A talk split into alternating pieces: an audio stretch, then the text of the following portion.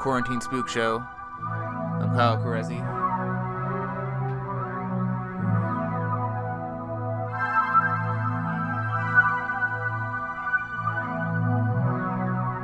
I'm doing this show outside, and I think the high keys on the synth got some dogs barking. I'm also in front of a plethora of candles, six out of a thousand, which is part of a longer story. But anyway, I'm gonna pull some titles to play some improvised horror stories.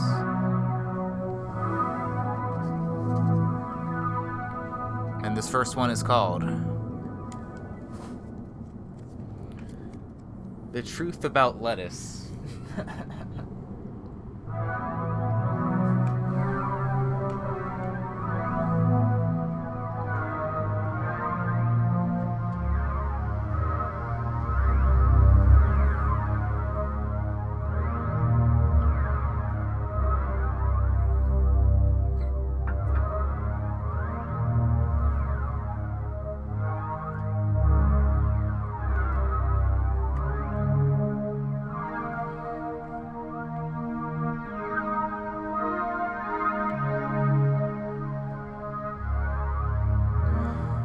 been on a fair tra- uh, I've been on a fair amount of road trips across the country, back and forth. Been all over the Midwest. Been to Chicago, Detroit, Dallas, Austin. I've seen cats climb on tables, sniffing out the mic, being mildly paranoid if they would knock it over. It's never happened to me personally.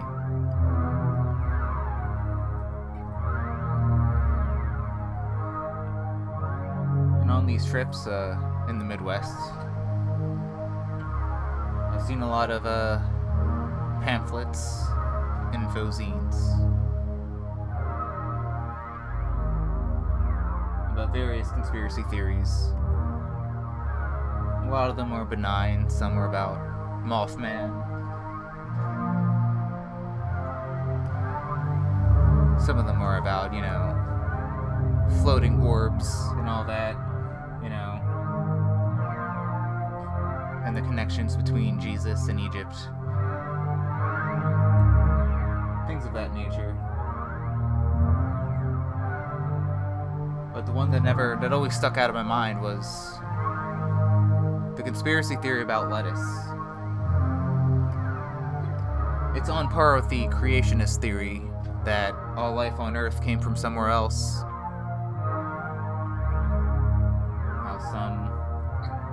Intergalactic traveler came here millennia ago and then wiped their boots on our planet's soil. And that mixing with the amino acids created life.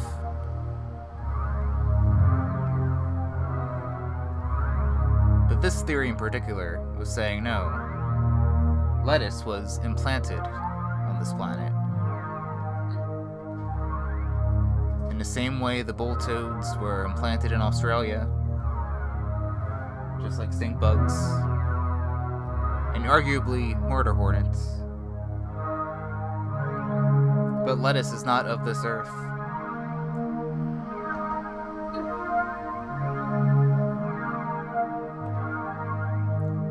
Now, this theory didn't flesh out what the lettuce was doing on Earth. Lot of theories. Some that it was a biological life designed to spy on the human race. Some people believe that the lettuce had their own sentience. But there are no clear-cut clear-cut answers for sure.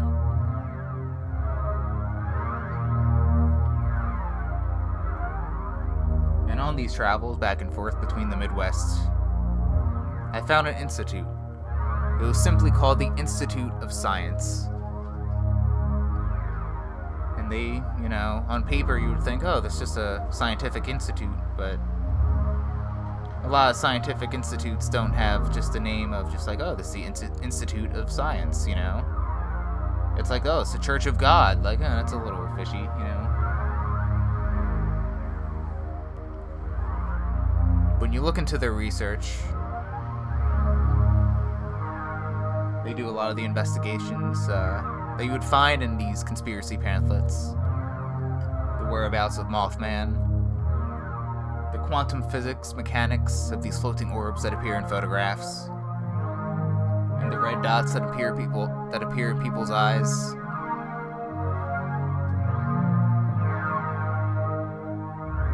But they also had research about lettuce. They had a whole branch dedicated to biological life on Earth.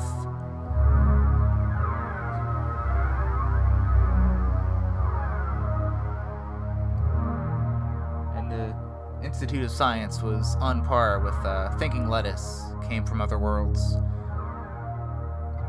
And at first, at a goof, I was just like, alright, I guess I'll find out the truth about lettuce.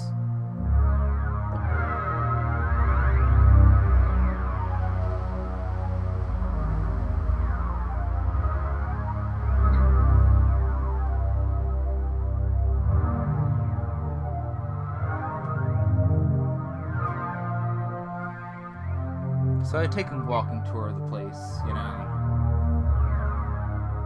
It was uncanny. It was almost like an actual scientific research facility. They had some pockets of education, students that transferred over to learn more about their ways. They had a greenhouse department in this institute.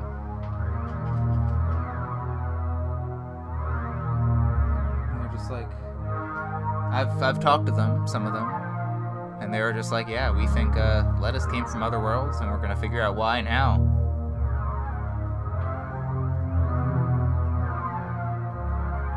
And they said, hey, if you want to help out around the lab, you know, if you want to find out the truth about lettuce, you certainly can. And I thought about it, and still telling myself that it was a goof. I enlisted as a uh, part time employee at the Institute of Science to learn the truth about lettuce. And thinking it was a goof, telling myself it was a goof, it definitely reached a point wh- where I was just like, no, I kind of do want to learn the truth about lettuce. What could it be? Why is it all spongy and like light green? Why does it come in like little balls like that, you know? Thought there was so much to learn. You know, even if there was no grand mystery that they believed, I just thought, oh, maybe I can learn more about lettuce here.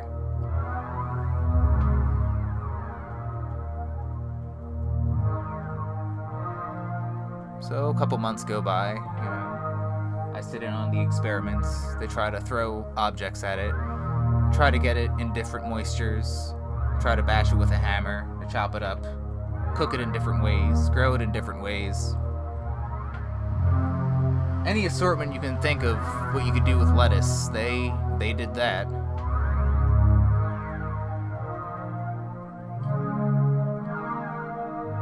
But as I watched these experiments,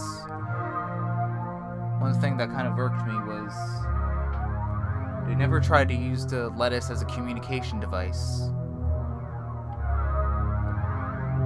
Same way you can make a potato uh, with a battery, surely you can make lettuce like a telephone.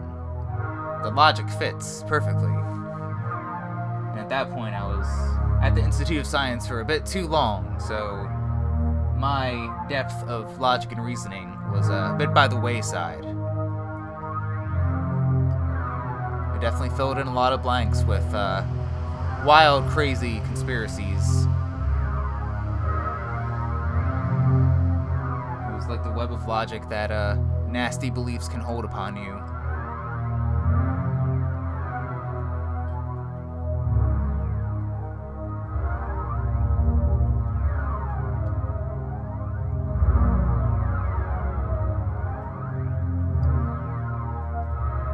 So one day at the greenhouse, uh, I was actually there long enough, so I got my own lab coat. I tried to do my uh, own experiments off the record, you know. tried to connect it with diff- different electrical circuits. See if I could use it as a phone.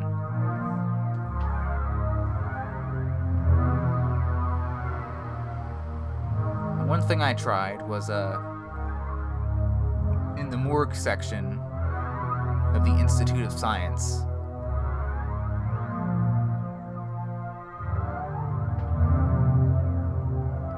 They had bodies there.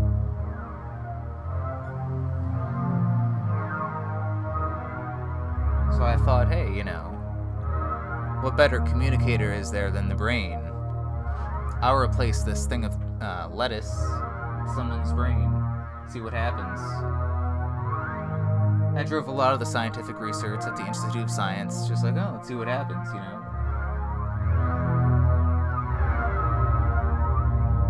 So I did that. I uh, got a got a body from the morgue, brought it to the greenhouse, the autopsy already happened. So you know, it was e- the top of the skull was already easily removable as the corpse's brain. So uh, you know, as uh, everyone was already already left work and stayed at their own beds at the compound.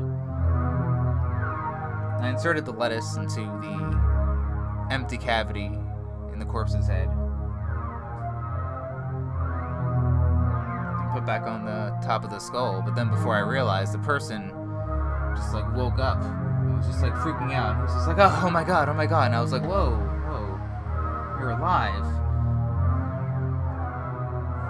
And he was just like, oh, how long has it been? And I'm just like, since you died? And, and the body was just like, no, no, since I landed here. What? How long has it been? And I, I didn't know how to answer this question. How many how many years has it been since you landed? I don't know. He was just like, what are years? And I was just like, oh, this is gonna be a long thing. And I was just like, all right, so you're you're lettuce and I put you in a human head. Now we're chatting. If that helps with any context.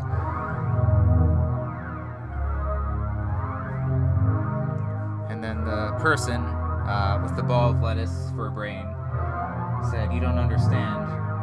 My people left me on this planet. I don't know how many eons or millennia it's been. I have a vague understanding of how uh, humans can use uh, the metric of time as a measurement. But there were no humans around when we landed. And I was just like, oh, well, you know, I mean, no offense, but balls of lettuce don't really last that long, you know. And he said, no, you don't understand. You see, the way my species works, every species of yours every generation is the same being, you know.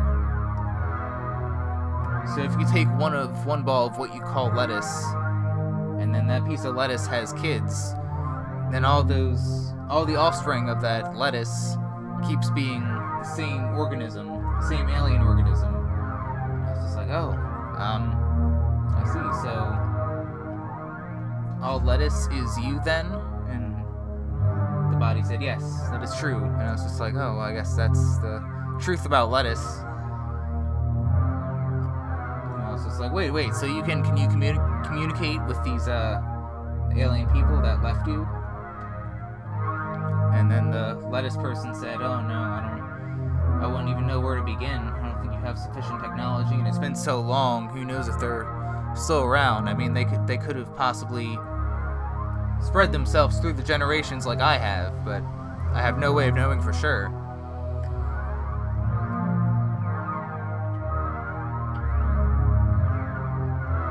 And then the, the lettuce person became woozy and started to faint a little. And I was like, oh, lettuce person, are you okay? And the lettuce person said, what do you what is what do you use lettuce for on this planet? And I was just like, uh, you know, we uh we grow it in a nice little patch of garden, you know, somewhere grassy and nice. Treat it really well so it grows really big. And then uh we uh eat it and sell it to be eaten. The lettuce person said, "Oh my god. That explains the pain then." And I was just like, "What?" And the lettuce person said, "I can feel every piece of lettuce on the planet, constantly being devoured. And I was just like, oh, um, oh no. The lettuce person said, yes, I can, I can feel the ketchup being smothered on me. I can feel the vinaigrette being tossed around with breadcrumbs, being used as target practice, being used in a like a food prank or something. You apparently have a lot of uses for lettuce. And I was just like, yeah, I mean, lettuce is pretty cool. And the lettuce person just said, no, no more. When I am in the form of what you call lettuce, I am just simply lettuce. I can just simply be and grow and live and pass on from generation to generation. But if I occupy a human host, I can feel all of your metrics of pain. And it's, it's ex- excruciating. I don't want this version of sentience you have. I just would rather be and just be left in peace on this planet. And I was just like, all right, all right, I can, I can do that. So eventually, I sat the lettuce person down and then uh, removed the ball of lettuce from the corpse's head, and then the corpse went limp once again. So it was just me and the ball of lettuce. It didn't have eyes that I knew of, but I stared at the lettuce, hoping it registered uh, my existence. So, on a whim, when it got dark, I gathered every ball of lettuce I could from the greenhouse, from the Institute of Science, and tried to move away with it. I managed to find a nice gre- greenhouse that uh, grew lettuce for their own sake, just for the joy of growing lettuce, and sold it to them so they can make good use for use of it. Then I thought of all the lettuce in the world and all the ketchup being smothered on it and all that. Hoping that I could do more.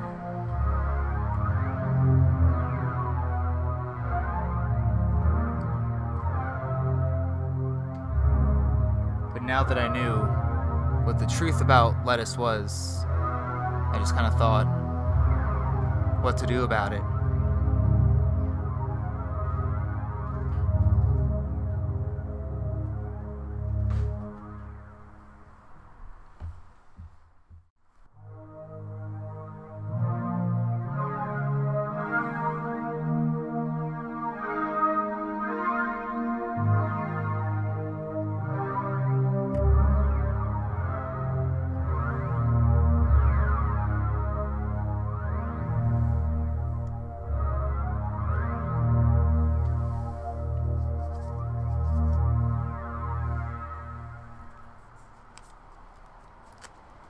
This next story is called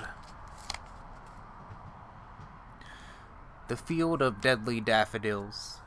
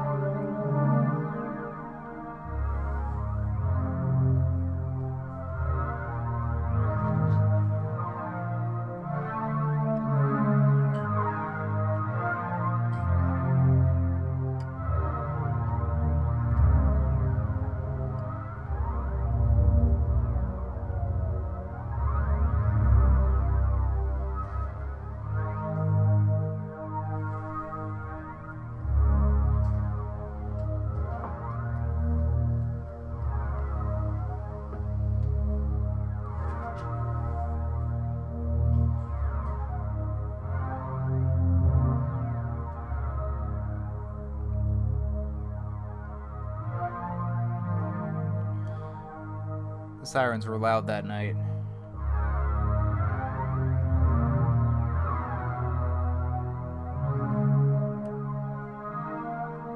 After attending a protest downtown,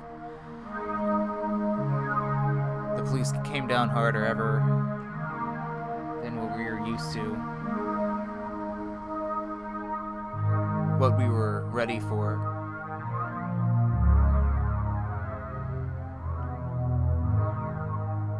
I don't like to admit it, but the most pertinent thing to do at that moment was to flee. They were firing tear, tear gas even during a pandemic. Police cars were swarming all corners,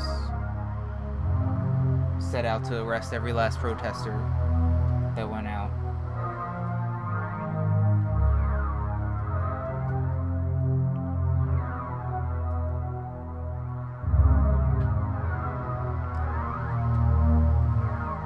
To hop a fence and leave downtown.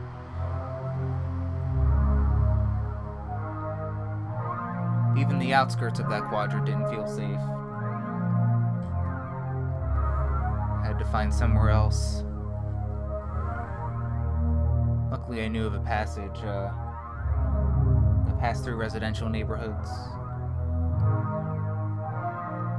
And then over a fence that would lead to a field outside the airport.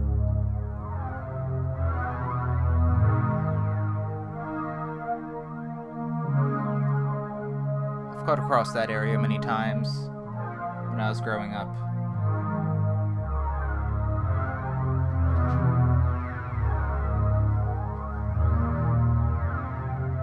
But hopefully I could just cross that field and get to the other side and then maybe take a lift or a taxi home.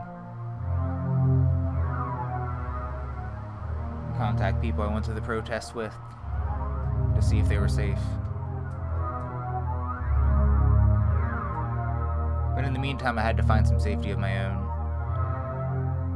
So that's precisely what I did. I hopped the fence and went into the field.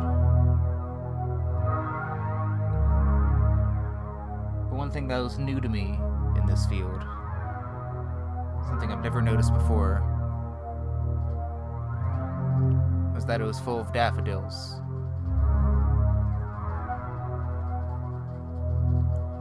It was nighttime, but it was still clearly visible.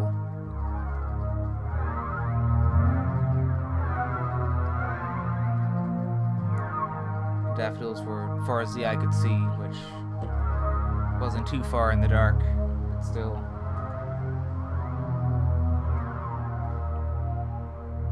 I could hear the sounds of a highway nearby.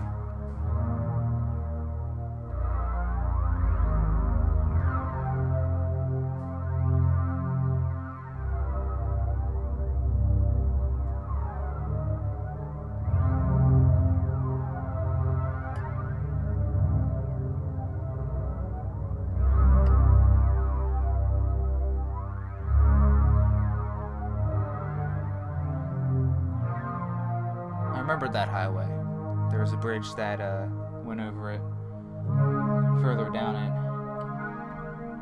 Back when I had a graveyard job uh, near the airport, on airport property, technically. There was a warehouse there.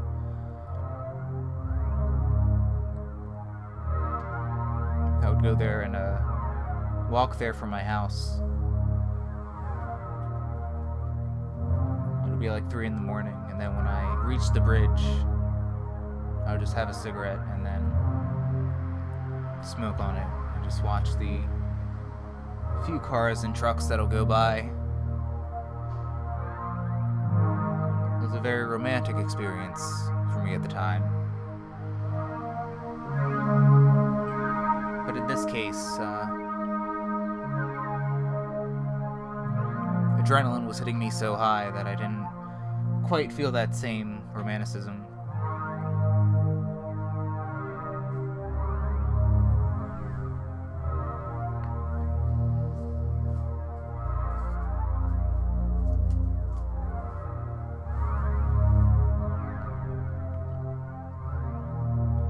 But I did feel that romanticism for the daffodils, the full, whole field of them.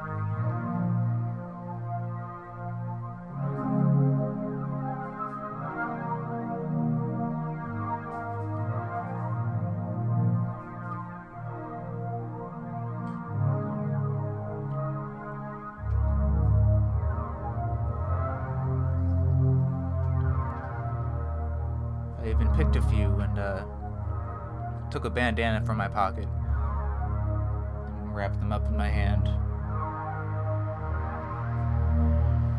Maybe if I ran into someone, I would give it to them, give it to a friend or something.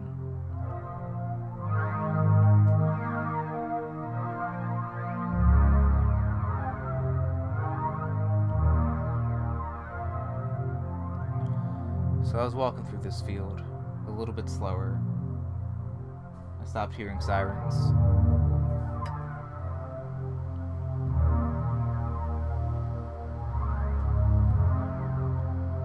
And if I if there were any daffodils that caught my eye, I would pick them as well.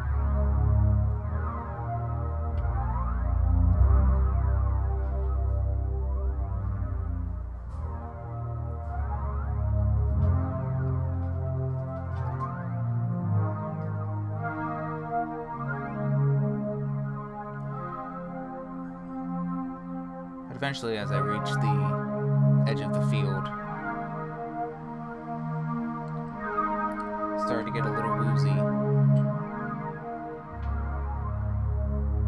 I felt like I was gonna pass out, so at that moment, my first thought was just like, oh, don't tell me it's fucking COVID and getting me.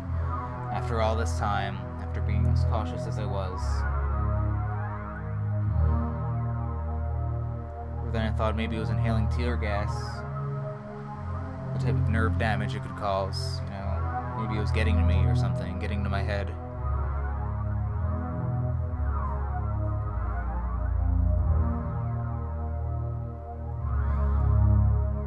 But then I passed out. I remember the dream I had. It started off with the same oddness of any dream I would have. In this one, I was an actor in a zombie movie and I played a zombie. But I only had three lines to do. And I was thinking, I don't know why a zombie has to talk, but also it was a dream, so it's like, you know. I guess, like, dream logic is taking the reins in this sleeping experience. And I remember being paranoid that I didn't memorize my lines. Because in reality, I never did memorize them. If I remember correctly, it was all gobbledygook, abstract sentences, and all that. Words that didn't really fit together to make any uh, cognizant meaning to anyone who spoke my language of English. Or even the vast cult- cultural intersections that can encounter it. But yeah, it was just dream babble, more or less.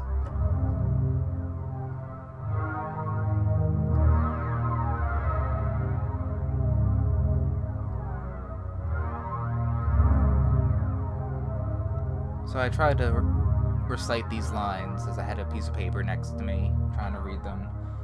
And the director was sympathetic, but he wasn't really having it. Eventually, the whole set went to do something else, and had a hunch that would have been cut from the movie. It still didn't occur to me that there was a dream at all.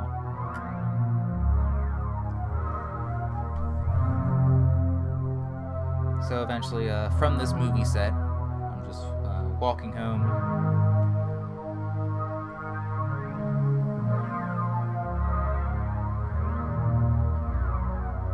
And I think, oh, I'm to take a shortcut through a field I know.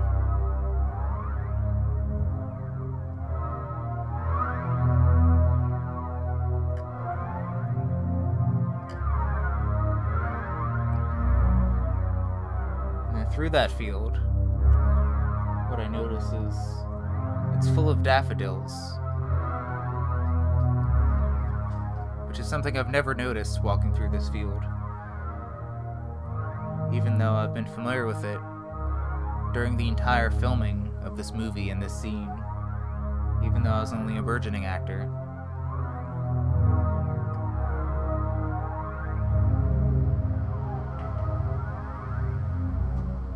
So I think to myself, oh, these daffodils are beautiful, you know? I mean, I'm always struck by lilies or roses. Uh, when I walk by flower shops and whatnot. But there was something about these daffodils that were just so mesmerizing and so beautiful. So what I do is I start picking some daffodils. And even use a page from the script I was referencing to fold it like a napkin so they can stay, remain intact.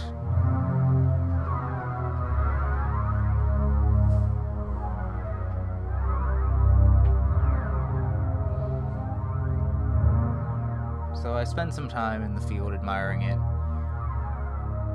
And I felt a strange sense of deja vu. I was thinking I've been to this field before, but I've never seen these daffodils, but it feels like I've seen them before. But there is no tangible memory that I could connect this sense of deja vu with.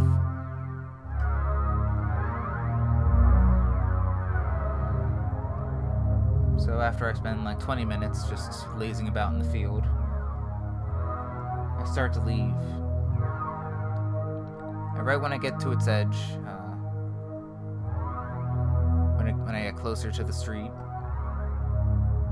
I pass out.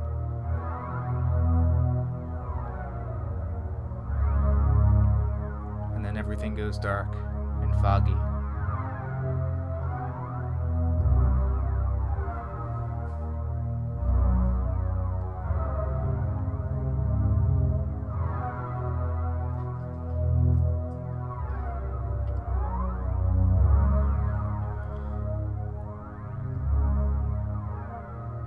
Wake up, I wake up in a in my room. I walk out to the fog. It's foggy. It was always foggy uh, in the mornings uh, when I would wake up as a as a windmill maintenance worker. The windmill that I worked at was right on the edge of a cliff, overlooking the sea.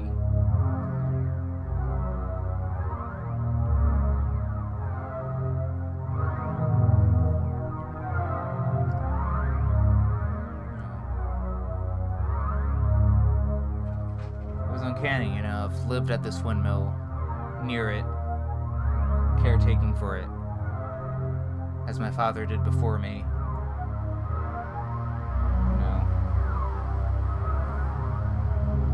I always wondered why I never left this small town.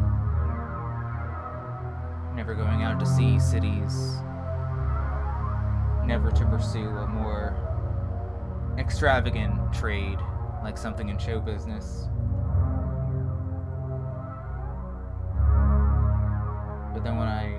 Enter the windmill and then look out the window at the ocean, I just think, nah, this is too beautiful to miss out on, even for a second. Everything profound I can encounter in life can just be encountered right here.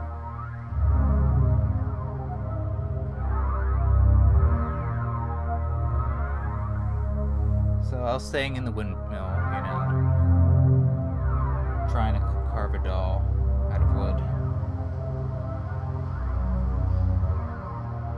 Better at molding humanoid figure, f- humanoid uh, figures. But this time I thought I'd try to carve a goat like my neighbor had.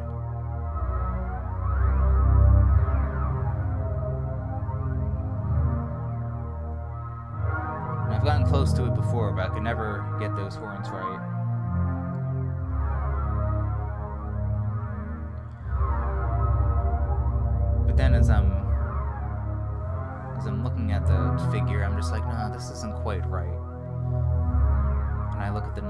Just like, oh, that's why. This is a, this is a dull knife, you know. I should get a new one, I guess. And I thought about putting it on my uh, infinite to-do list. Uh, once I put something on it, usually doesn't happen for another few weeks or even a few months. But I was itching to go for a walk, so I thought, you know what, I'll just go to the store and get it. You know, it's just in the other town that I know of. Uh, the next town over sells some great uh, kni- knives and whatnot, so I guess I can go there. And I felt paranoid about leaving the windmill unattended, even for a brief moment. But I thought, no, no, this will be fine. It'll be fine.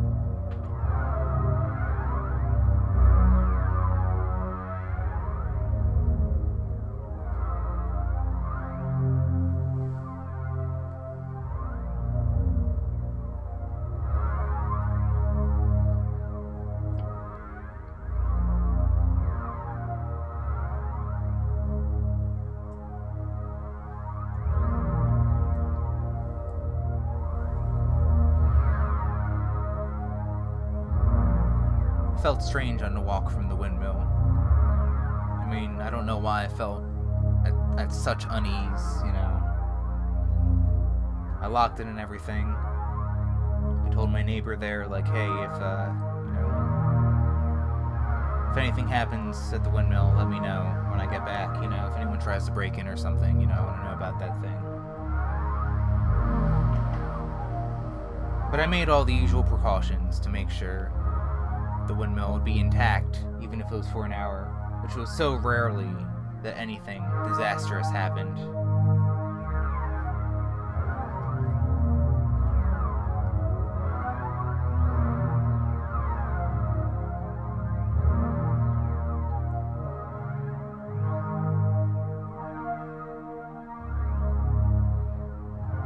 So on the walk, usually instead of what I would usually do is I would just walk alongside the main road that connects our towns, but I thought instead I'd take a bit of a shortcut, you know, cut through some trees, a field, and then some more trees, and eventually I'll be in the next town. So I go through the woods, you know, admiring its beauty and all that, watching some of the birds, watching their movements, the way they turn their necks, the way they chirp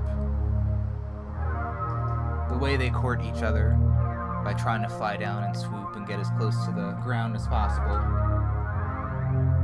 and then challenging others to test their feet.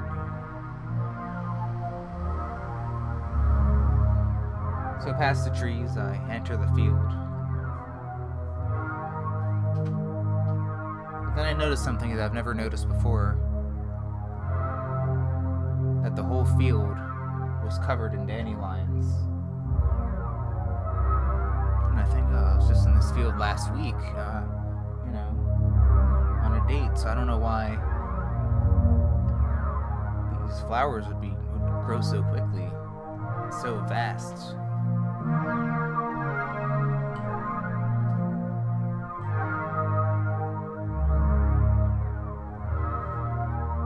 And I think, oh, you know, well, me and my date did have a good time out in this field last week,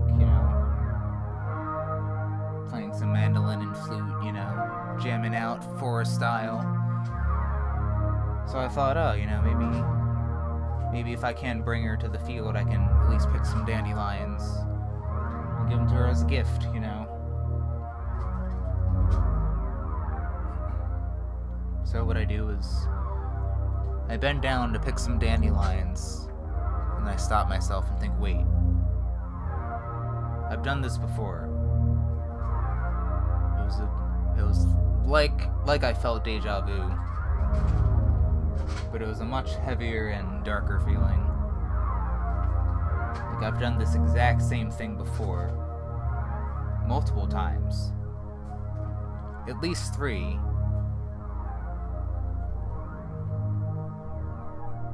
But certainly as many as a thousand.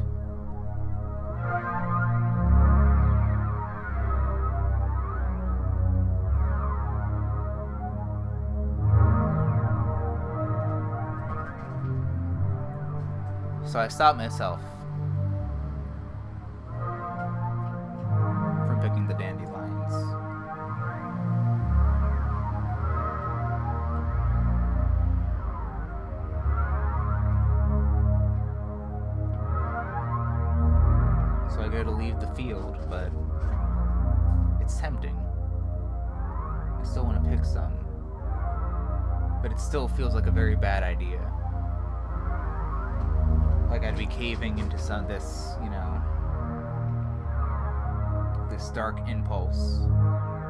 self sabotage.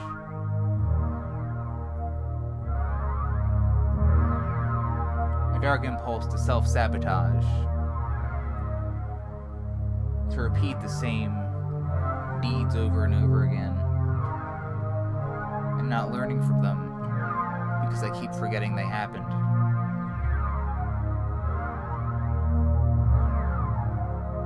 I don't know why I had this thought. Maybe living by the windmill and the cliffside and the ocean gave me the space to think about these types of thoughts. But I just think, no, I should. I don't think I should pick these daffodils.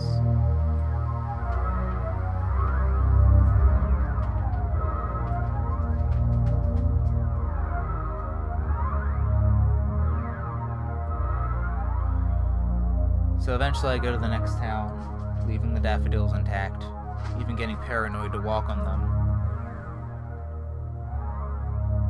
Then I go to the store and I get a new knife that I can use for carving and whatnot, and also for kitchenware if I chose to. And as I head back to the main road,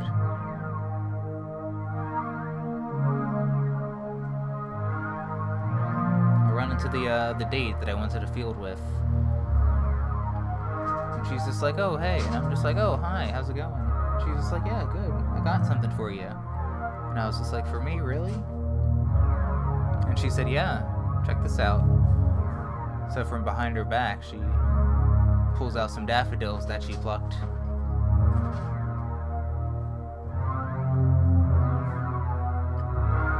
And then gave them right to me. Say, "Oh, that's so sweet. I was gonna, I was gonna give you the same gift, you know." She was just like, "Ah, very serendipitous, you know." And then she said, "Well, why didn't you?"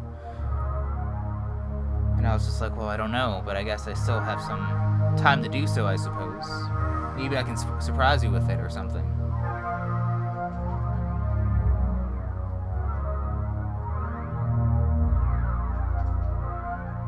She laughs and I laugh, and then uh, we try to rendezvous for hanging out in a few days, and then we part ways. So I'm walking down the main road, back to the town I've lived to all my life, thinking about the daffodils in my hand, thinking about the field full of daffodils.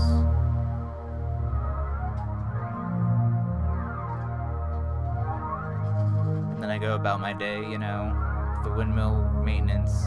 You know, I have a big dinner. You know, I have some duck and mashed potatoes.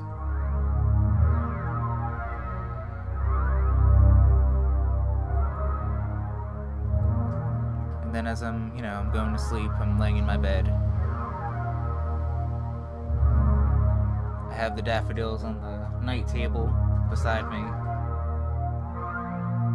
And then, for some reason, wanting a sense of comfort, I just grab the daffodils and fold them into a little napkin and then hold them against my chest as I start to fall asleep.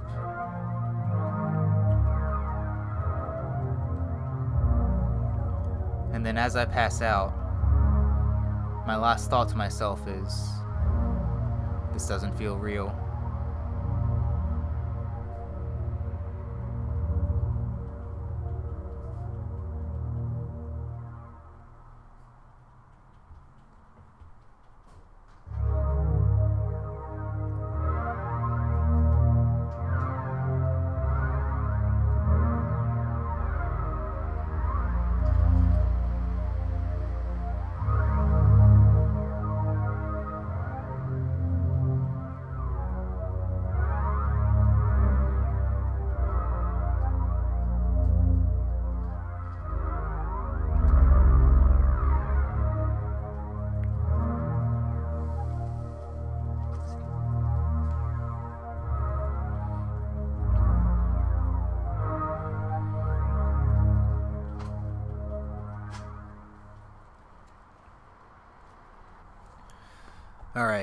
This next story is called iPhone 2 Vengeance.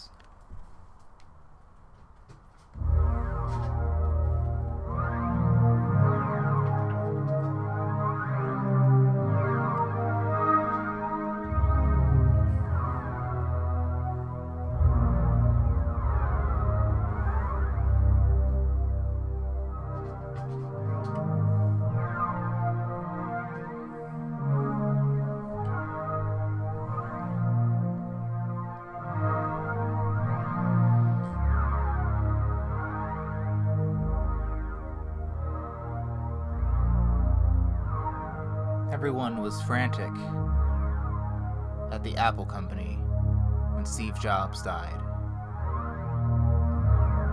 I mean, the insiders knew that he didn't do a lot of the real like work. He was more of an idea guy, you know. But also, he was the face of the company. It's just like, oh, look at me. I'm so, you know, we got iPhones and neat mobile devices and all that jazz. Steve Jobs died, the Apple company had a bit, a bit of an identity crisis, you might call it.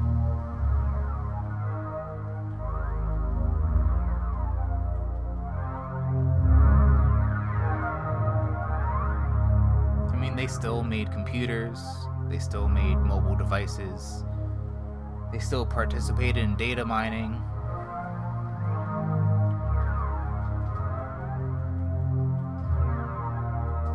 But the sleek effect of their brand was at stake. It was getting to the point where people called it frivolous, unnecessary, inconvenient, just a lesser Microsoft, and insults of that sort.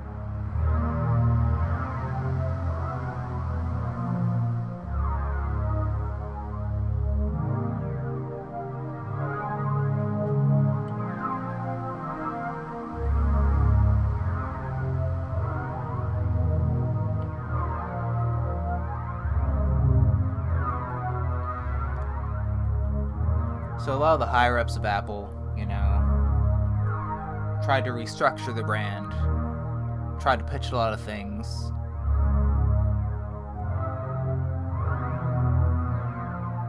Some even tried to cultivate a uh, a sleek persona like Steve Jobs did, trying to do the whole like uh, black shirt and sneakers thing, you know.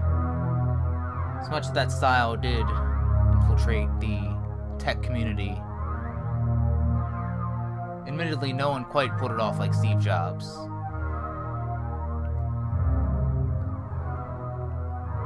So as people scrambled at Apple, it was the same same type of hysteria that uh, people would search for Willy Wonka's golden ticket. There must be a way to keep Apple on the map and make them bigger than ever.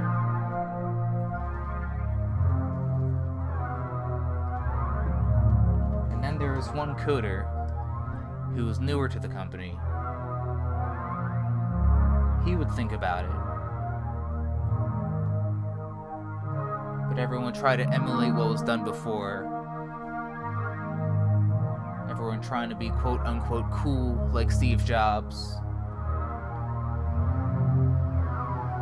Or to be like the Facebook timeline and try to integrate technology into people's lives.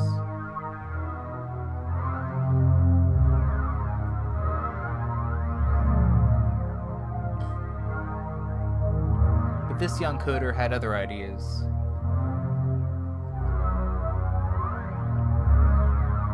So he uh, spent long nights, lots of energy drinks, trying to solve the same equation that other uh, people at Apple did, but at a different angle. So when he felt like he had the right idea, he tried to convince his boss, he tried to convince his boss's boss, he tried to convince his boss to have a meeting with the executives.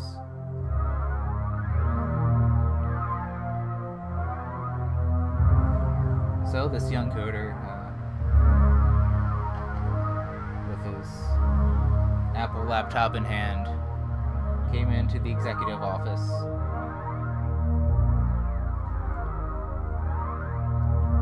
Executives us just like, all right, got any ideas for us to you know, to keep Apple sleek and relevant and hip and all that.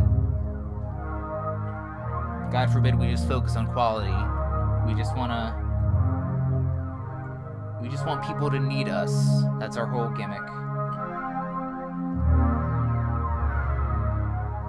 So, how can you do that?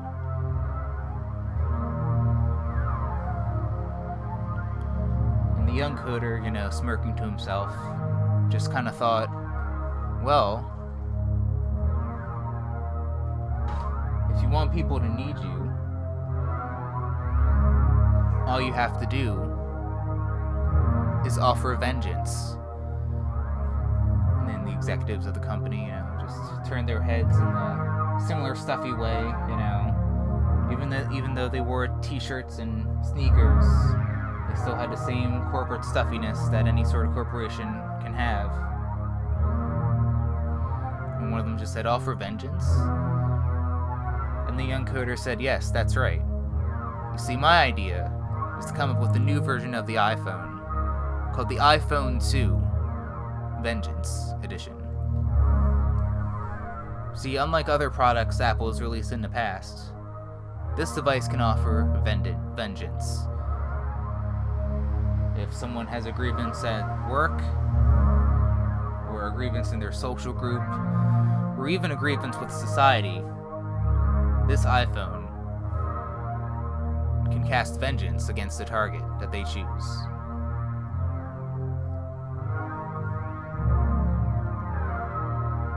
And when the executive says, Well, how would, how would that work? And the coder said, Well, all you'd have to do is just insert the target, and then things would happen. And an executive asked, Well, what kind of things? And the coder just said, Things would happen.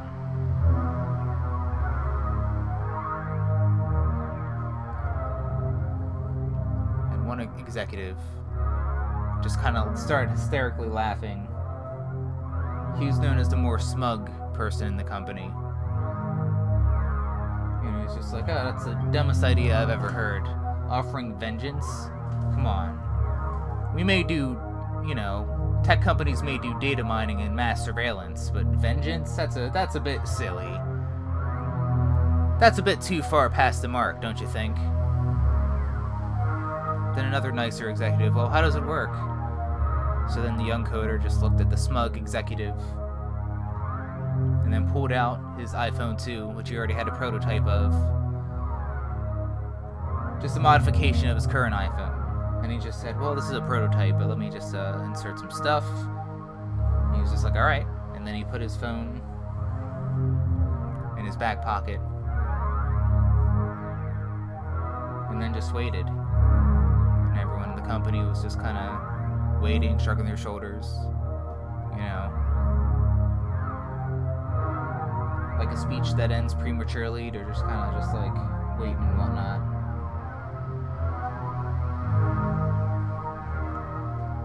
And then the smug executive uh, spoke out again. He was just like, well, aren't things supposed to happen now, like you said? And then suddenly the door bursts open, and a pack of hungry wolves rush in, and then attack the smug executive tearing at his clothes, at his flesh, eventually devouring him, all of his organs. Barely recognizable. Needless to say that it would be a closed casket funeral.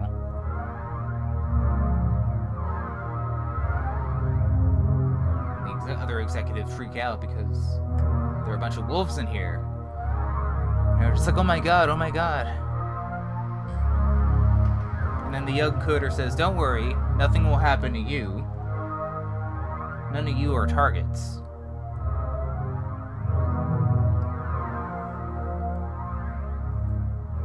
And then one of the executives was like, Oh my god, what'd you do to him? How'd you get these wolves? And then the young coder said, Well,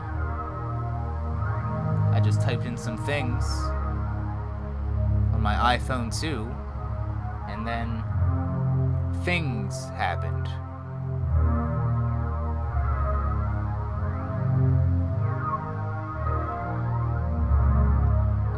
One of the more uh, rational executives was just like, all right, I think you can, I think you should leave. This is a bit too dangerous. We're not really in this racket on uh on this side of the ocean, you know. So, you know, I don't think we want any part of this. And then the young coder laughs, chuckles to himself, and he's just like, oh, don't worry. nothing will happen to you yet.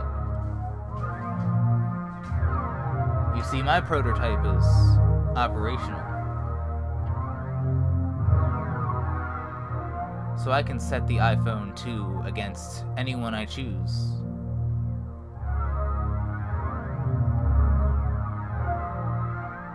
Doesn't matter if we're on this side of the Pacific Ocean. You all know this is on par with the company.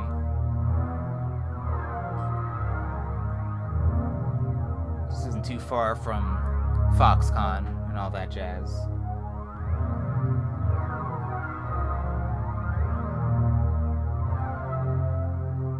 However, I wouldn't set a target on you if you had the same ability to do that to me.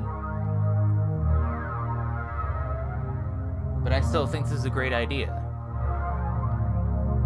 I mean, isn't that what you want from a smartphone company like this? You just want to make things happen for people. And then uh, the other executives were just thinking about it. It was just like, yeah, well, we do want things to happen for people. We want them to need us. And who doesn't need vengeance? So, after a long discussion about the morals and ethics of the company, they agree. They decide to build and distribute the iPhone 2 Vengeance Edition.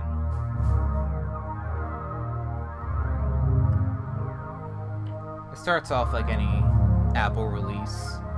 It's always the diehards that wait in line and tents outside of Apple stores waiting for the next product. And even though that was more newsworthy uh, after the iPod came out versions of the iPod were in swing, and the early versions of the smartphones, now everyone knows that the people who wait outside uh, Apple stores and tents are just kind of like fanatic weirdos. Which you know, God bless them. You know, if you're passionate about if you're passionate about something, then you know, go for it. Unless it's evil, but you know. But what does hit the news is when these Apple diehards get the technology, and then they make things happen. Sometimes it's wolves. Sometimes it's anvils. Sometimes it's hitmen.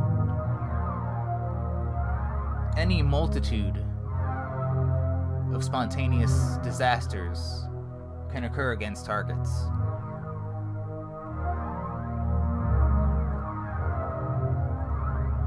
But then other people, people with older versions of smartphones from Apple, and people who weren't even Apple enthusiasts, started to catch wind of the services that iPhone 2 Vengeance Edition can provide. So eventually, you know, everyone gets everyone gets an iPhone 2.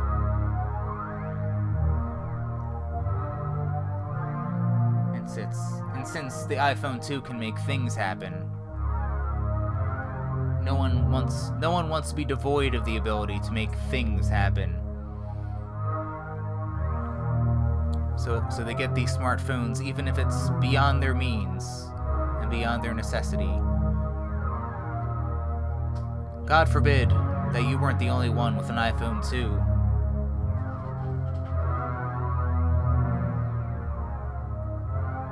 Because if you didn't have one, people can make things happen to you without any retaliation. See, you can make a setting on the phone so that if someone does things to you, you can reciprocate. It wasn't always effective, though. There were several years where it changed the course of society.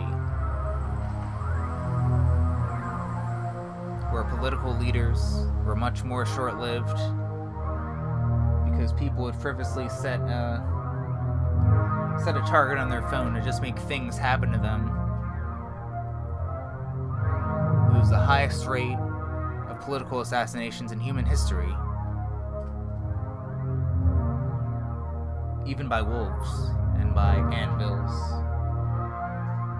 rabies, all kinds of things. All the kind of deaths, shark attacks, all the kind of deaths you thought were rare became much more heightened. That young coder became the next, the next uh, big tech icon, you know, like a Steve Jobs or a Mark Zuckerberg or whatever.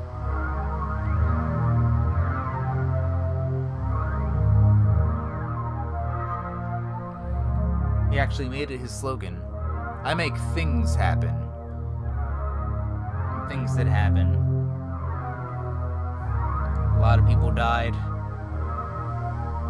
A lot of people uh, became more in shape because they had to flee from cougar cougars all day because so many people wanted vengeance against them. Vengeance against them.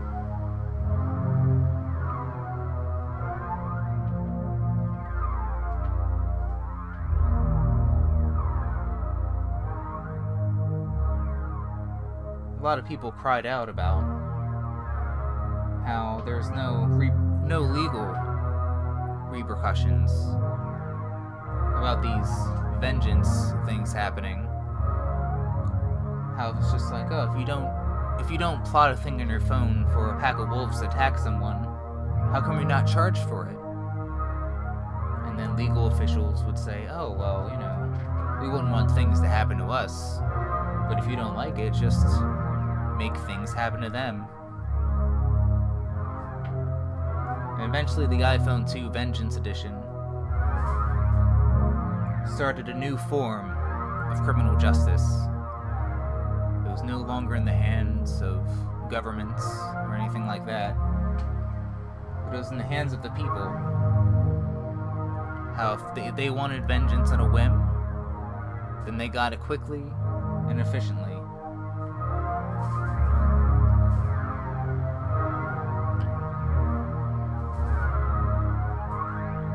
Tried to stop this system of criminal justice. This, uh, this vengeance whimsy that people were taking advantage of within themselves. They tried to uh, curate uh, wolves that repopulated in the wild to stop the vengeance, but if it wasn't wolves, it was cougars, it wasn't cougars, it was car accidents. If it wasn't car accidents, it was just lightning being struck from the sky.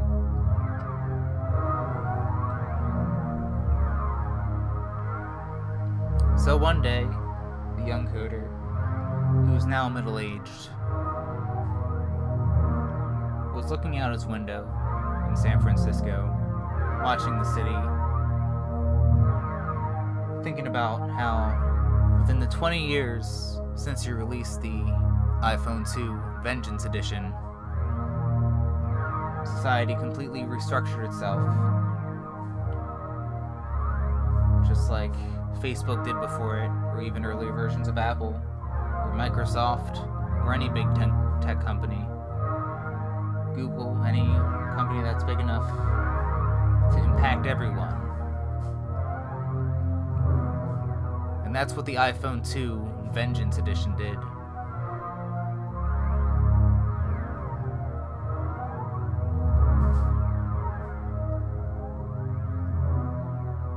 He never told anyone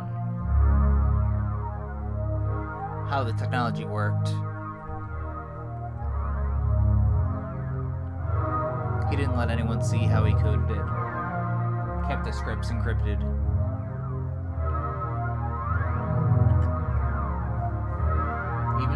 Peers in the company had no clue. They only knew how to reproduce it and maybe to improve on it.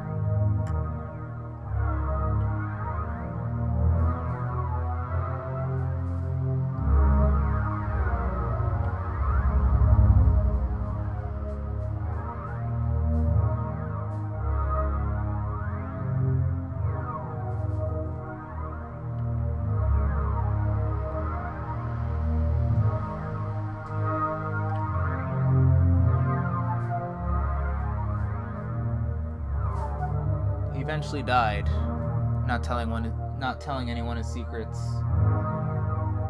How he managed to gain the ability to summon wolves on command, or to create freak accidents on a whim.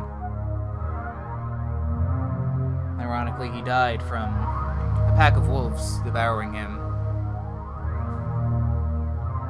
Apparently, someone wanted vengeance upon him, and he had no way to curb it.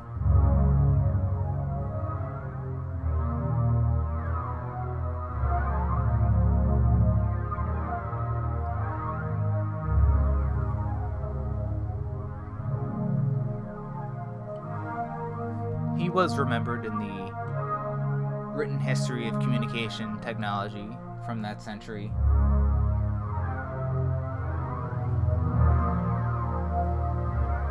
And a lot of people and activists try to eradicate the te- technology from society so, th- so that people didn't have the ability to summon vengeance on a whim and to use it recklessly.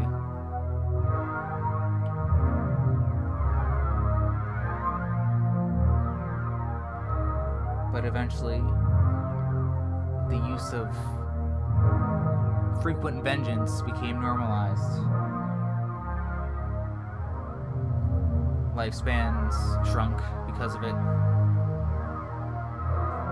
It made a lot of people more well behaved, but it made them far from better. Because if even someone put on a pleasant front,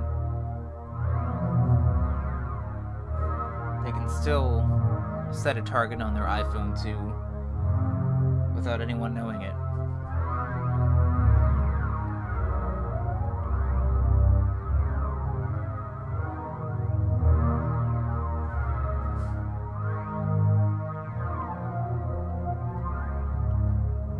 So, after all these years, after the death of that coder who came up with the idea the iPhone 2 Vengeance Edition, the executives of Apple were all sitting together.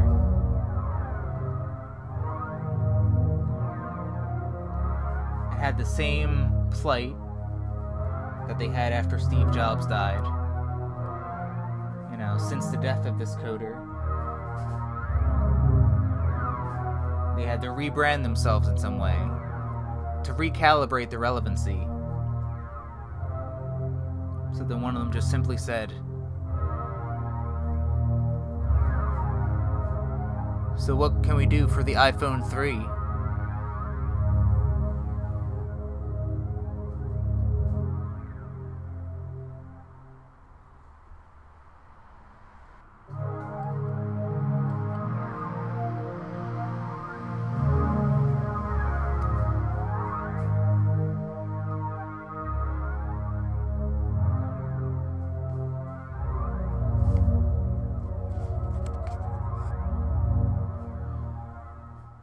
This last story is called Cherry Bomb.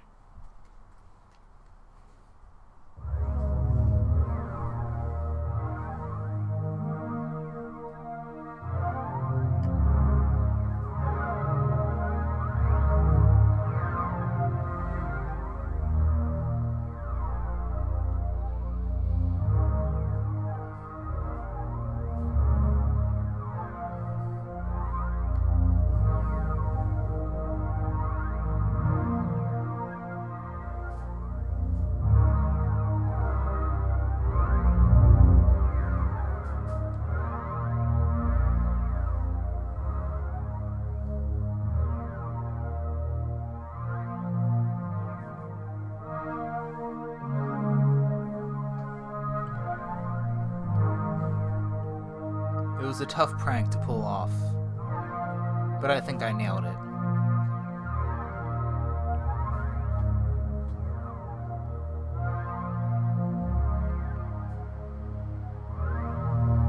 It took a lot of endurance on my part, but I think I pulled it off. What I did was, I had several cherry bombs So I had some friends of mine, which I call associates. We set ourselves up at every public bathroom available in the small middle school. And then we were when they were cued and ready to light those puppies off, I was at the office, ready with the intercom.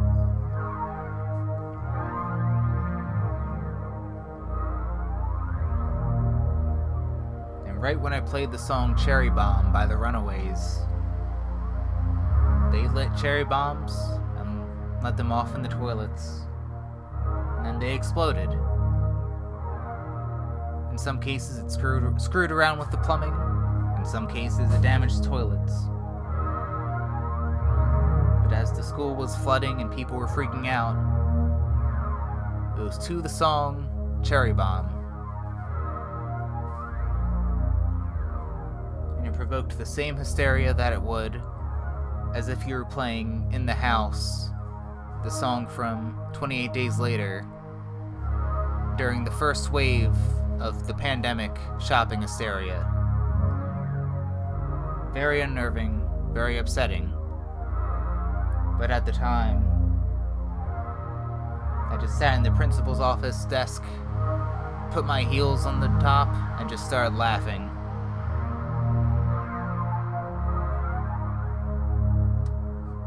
But of course, it wasn't a prank that I knew it was a prank that I couldn't get away with. But I was ready for it.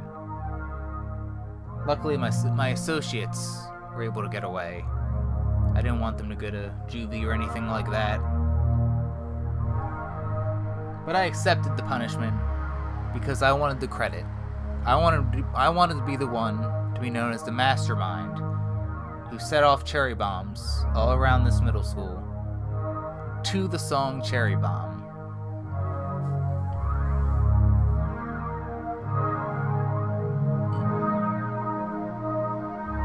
They talked about different punishments. But I knew the loophole since I wasn't the one that set off the cherry bombs. They couldn't send me to juvenile hall or anything like that. They could only suspend me at best because the only thing they could prove was that I got on the intercom. But that wasn't enough for an expulsion for a first time offense.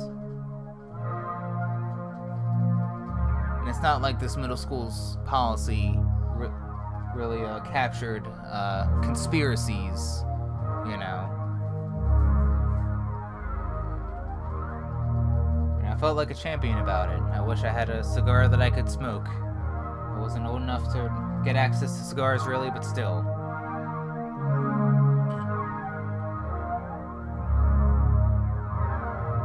Sometimes if I if I could break into my parents' room and get a cigar, I'd be lucky. One of my dad's cigars, you know. But I could never smoke a whole one, but I would never tell anyone else that. I would just say, yeah, I totally smoke cigars, whatever definitely took a lot of strife in trying to be badass and cool, which is what this middle school needed, personally. It's like a Disney Channel movie when someone kicks ass in, in middle school, except this, except my version is rated R, because I don't fuck around.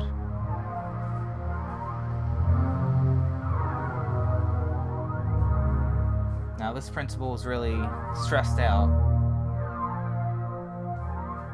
even though this was my first offense of the school year. He knew I was a bit of a trouble student, a problem child, if you will.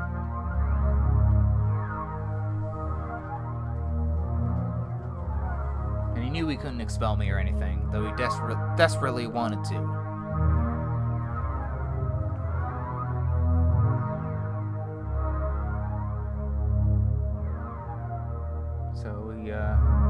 His office for punishment and whatnot.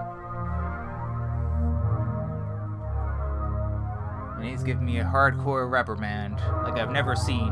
I was almost impressed. But it certainly was enough to tame my wild spirit.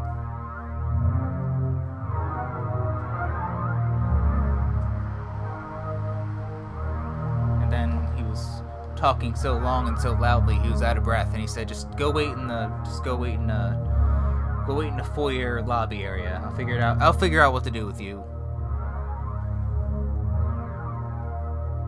So I go in, I sit in the waiting area. I take out a lollipop and start sucking on it like an old school greaser. Even though we weren't allowed to carry our own candy, which was the cherry on top. No pun intended.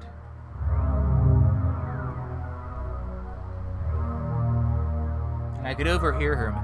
Hear him. I could overhear him in the office.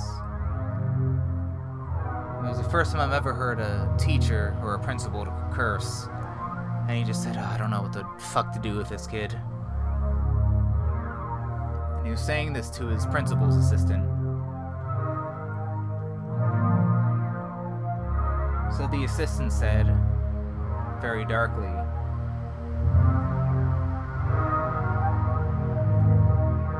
Why don't you give him in school suspension in 2A?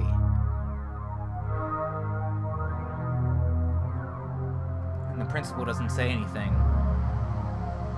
He just says, Alright, he just opens the door and he says, Alright, you can come back in. So I go and sit in front of his desk, waiting for my suspension or whatever, you know, whatever he could throw at me, I was ready for it. I read the rule book. I knew what I could and could not get persecuted for at such a young, innocent age. And he said, Alright, so since we can't prove you set off those cherry bombs in the toilets, and your alibi was breaking another rule, we're only gonna put you in trouble with that rule. And all we can really do is send you for in school suspension.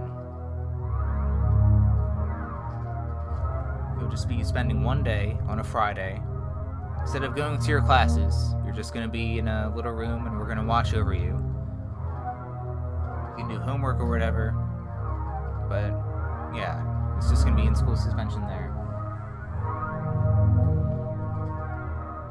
And I said, but principal, isn't that counterintuitive to the education system?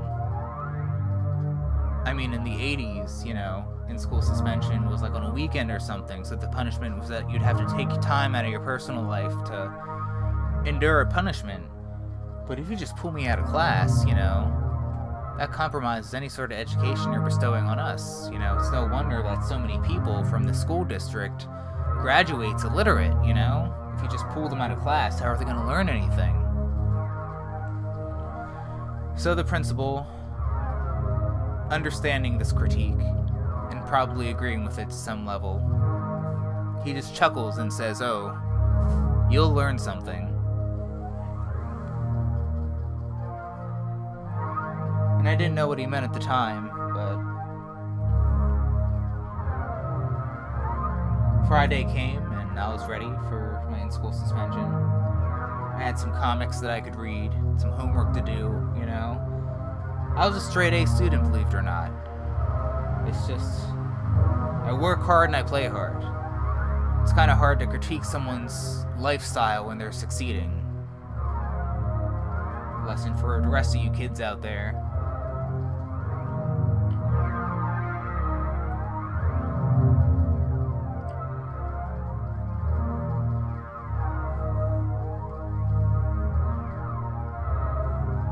So I went in, and surprisingly, I was the only student who had in school suspension that day. So it's uh, it was just me and a teacher that I didn't recognize. I think she taught a few grades below me. I was in seventh grade, and she was in. I think she taught fifth grade, but I think she was a new teacher. I don't think she was around when I was in fifth grade, so that's why I didn't recognize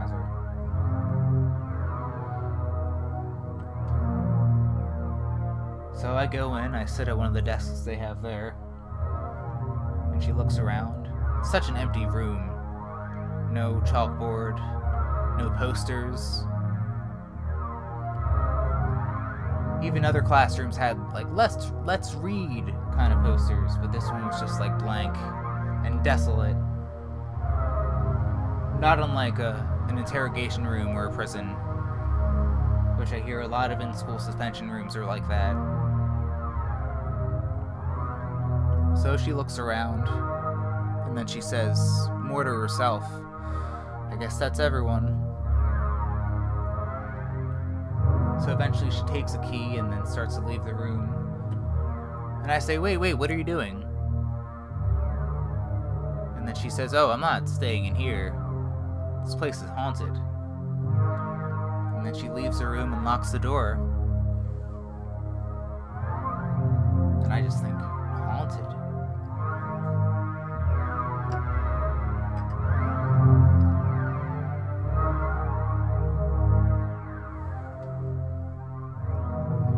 understanding in school suspensions, you know, you're not allowed to read or do homework. You just have to sit into the banality of uh, the silence that's imposed upon you.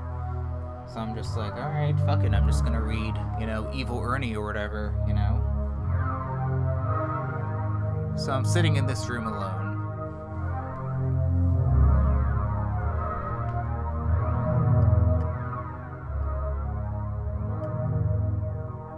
Starts off as pretty quiet, you know. I don't think too much of it.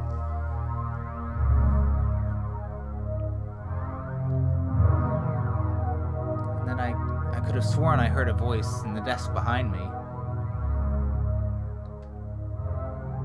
It, I jump and it startles me, and I turn around and no one's there.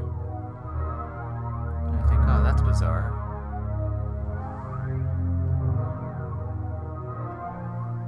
So I go back to reading my Evil Ernie comic.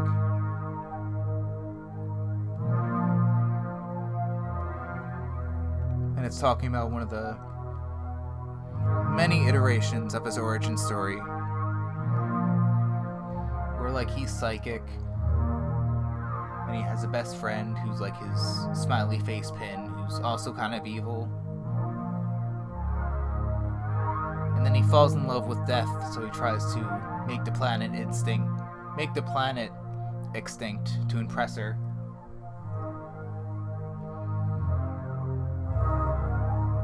Pretty cool stuff, I thought.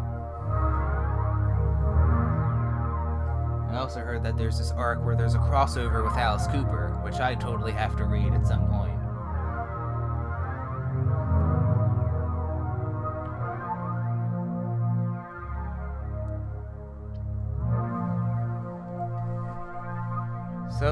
eventually, mm, waiting a bit, you know, I just think, oh, I guess this is gonna be an all-day thing, you know. Glad I got plenty to read, you know, plenty to do. So eventually, I get a little bit sick of reading, and I just stand up, walk around, pace back, back and forth. And I'm just like, nah, I'm cool with solitude.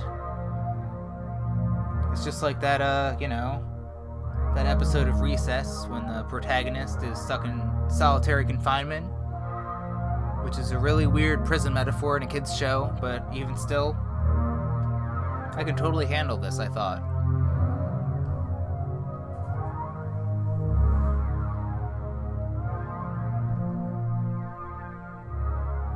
So, I get an idea, and I look at the chalkboard that's blank, and I see some chalk. And I was just like, I know, I'll just, I'll just draw stuff, I guess. Leave something for the ne- next kids, you know, if they don't erase it. There are some, some ghosts of uh, other drawings on the chalkboard, you know, old sketches, old doodles. I think I could have sworn I saw like one caricature of a teacher nobody likes.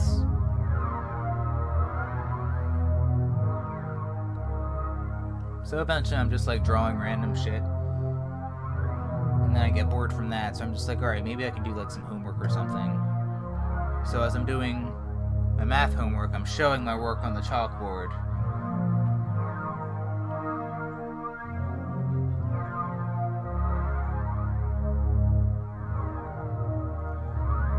So I'm just like, yeah, this is cool, you know. And I just recopy showing my work on the worksheet because, you know, you gotta show your work for those math classes. But then I notice on the chalkboard that all the spots where I drew the chalk, it starts to bleed off the chalkboard. And I just think, oh, chalkboards don't bleed, which is a very simplistic thought to have at the moment, but it was such a shock that I couldn't really summon anything else more profound or intellectual or anything. It's just like seeing a chalkboard bleed. It's just like, oh, but, but they don't bleed.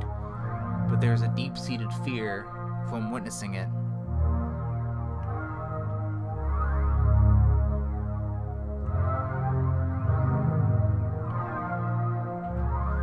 So I'm just like, oh no, I'm, I don't know if I can handle this. I'm getting out of here. So I try to open the door to leave, and I'm just like, shit, it's locked. It won't budge open. Eventually, the lights go off, and then flicker back on rhythmically. It goes on, and then off again. On, off, on, off. As this continues to happen, I try to shake the door open, and I try to bust it open, but my weak little seventh grade arms don't do the trick. And I'm just like, shit, I gotta go to the gym when I'm old enough for that to be beneficial to my body. Damn it.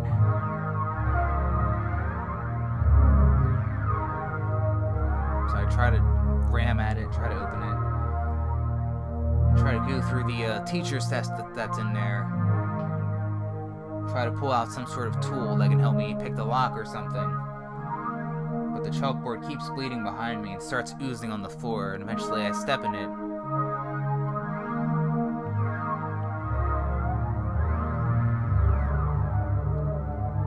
Try to go to the try to go to the door and I try to pry it open with like a screwdriver that I found. Then I try a paperclip that I try to wedge into the lock. But I'm just like shit, I did not look up enough YouTube tutorials to for how to pick locks. It's really something I gotta do. And I'm just like, wait, shit. So I pull out my phone and try to look up a tutorial.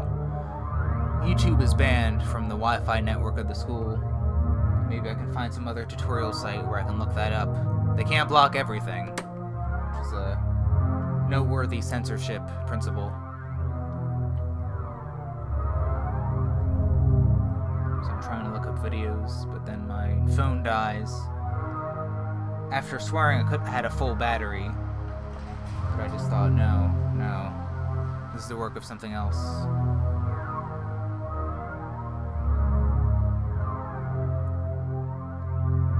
Lights keep flickering. The chalkboard keeps bleeding. And I try to sh- just shake the door. Not out of the efficiency of trying to pry it open, but I just start to cry. And I just scream, let me out, let me out, let me out. I can't see any, I can't see what's outside the door, so I don't know if anyone can hear me. But then I hear the bell ring. And other students walking in and out. So the hall's full, so I just start screaming, let me out, let me out.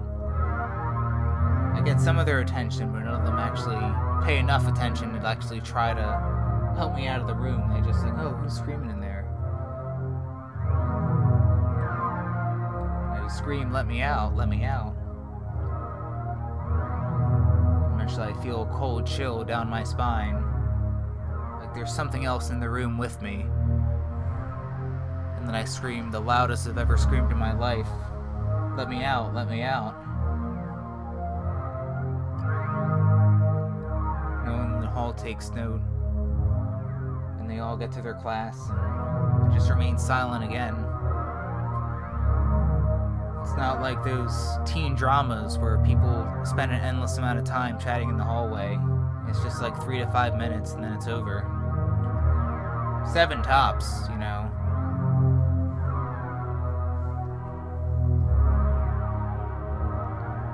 And I'm just screaming, you know. And eventually I strain my throat so I can't scream anymore. So I only let out a silent hiss from my throat. And then eventually, after giving up, I turn around and see the presence itself.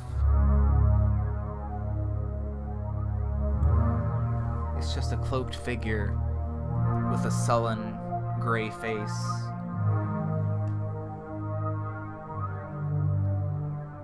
It has a lot of wrinkles and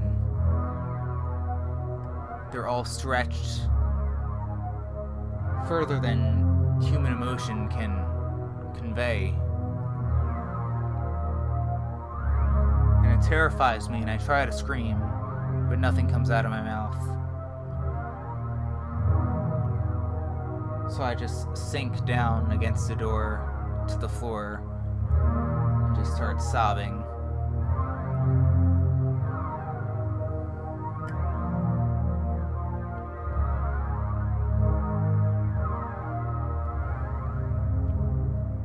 And eventually I wake up.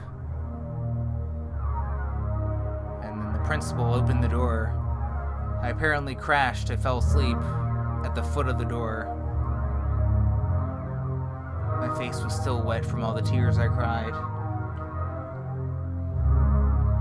So the principal gave me a very solemn look, and he just said, Well, did you learn anything? I nod and I wipe my nose and my eyes, and I just say, Yeah, yeah, yeah, I did. And he's just like, Okay, good. Because I thought you blowing up those toilets was pretty funny. I mean, with cherry bomb and all, like between you and me, that was that was some that was some good shit. But it's not about me. If I were you, I wouldn't anger the forces in this school. So if you ever want to try out an intricate intricate prank like that, you better try it out somewhere else. So I nodded and understood.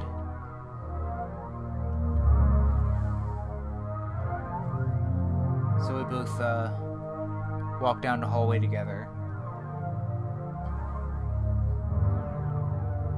And he's just like, hey, you can have, uh, if you want, you can have like lunch in the principal's office or something, you know, something cool like that.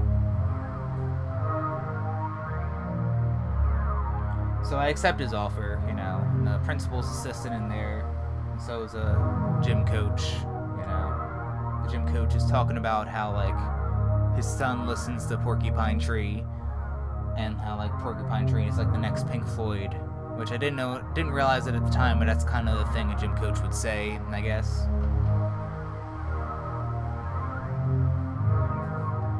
So I'm eating some leftover pizza from the school lunch that was uh, sold that day and just hanging out with the principals and the gym coach. And then the gym coach says, "Hey, have you ever heard that uh, that Runaways album that Cherry Bomb's on all the way through?" And I'm just like, "No, no." And he's just like, "Oh, it's a bomb. You gotta check it out." So eventually, he just starts playing the album, and I realized what I thought was a punishment of encountering me with ghosts and whatnot. It was really an initiation of witnessing of all the horrors that the school had to offer, which I thought was experiencing as a student. But really, the true horror comes from working at this middle school.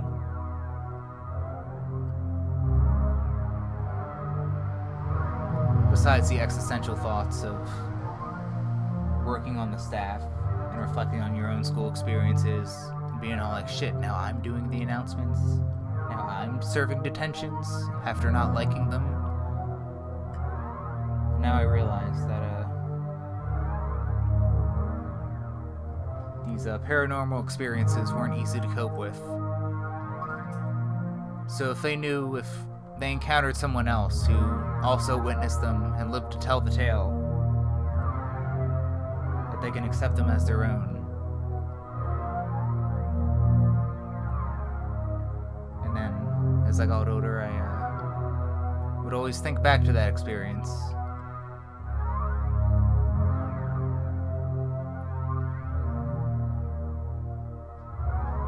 I could never listen to Cherry Bomb the same way again.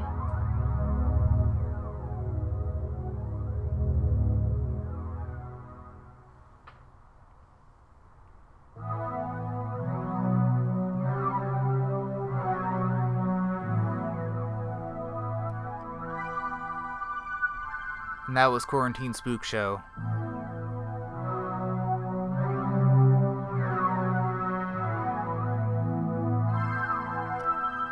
I'm Kyle Perezi, and good night.